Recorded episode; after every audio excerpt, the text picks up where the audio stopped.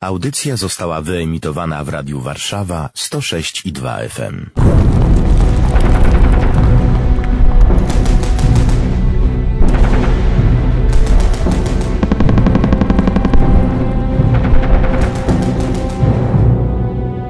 Warszawa pamięta!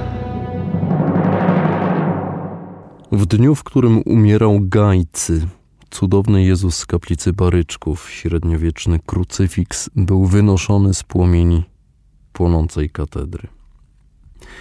16 sierpnia ksiądz Wacław Karłowicz i dwie sanitariuszki z harcerskiego batalionu Wigry ocaliły Zbawiciela, w którego historię tak silnie wpisuje się właśnie ocalanie i trwanie.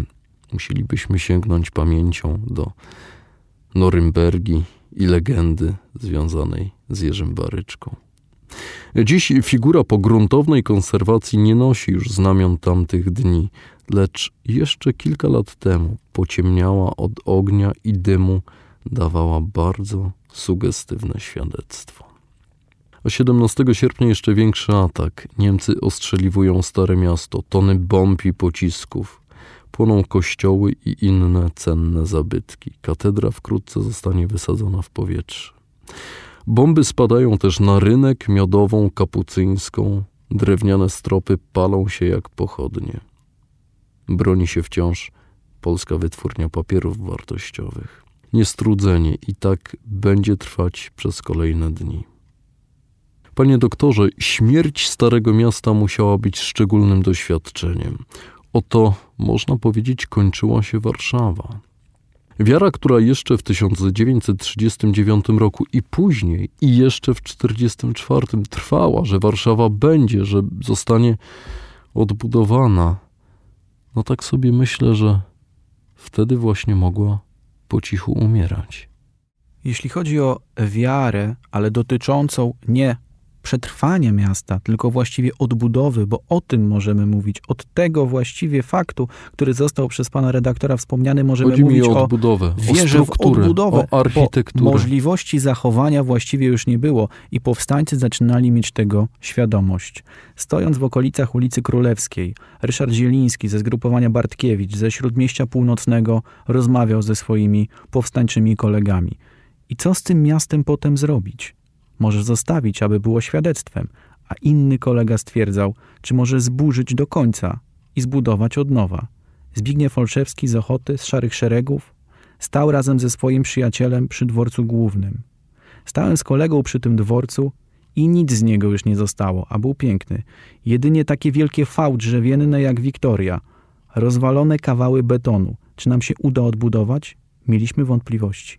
Ten symbol V miał bardzo donośne znaczenie. Właśnie ten na placu Piłsudskiego, wel Hitlera.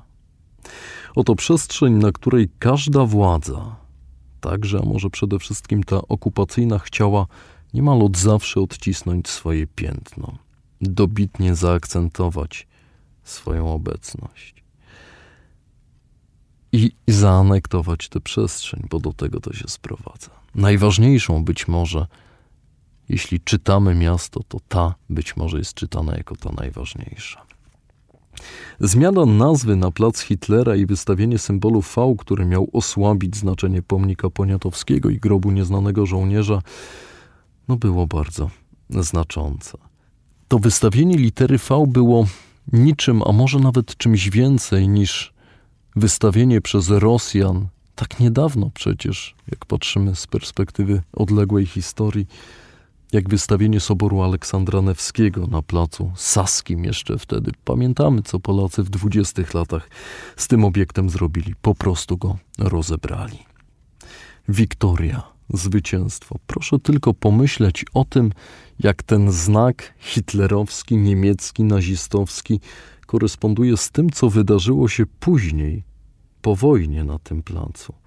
Po wojnie komuniści nadali placowi imię zwycięstwa, tak jakby chcieli odzyskać i nawiązać może nawet do tego niemieckiego zwycięstwa. Kruchego, jak się okazało. A kilkadziesiąt lat później przy samym placu wyrósł hotel o imieniu Wiktoria. Bardzo dziękuję.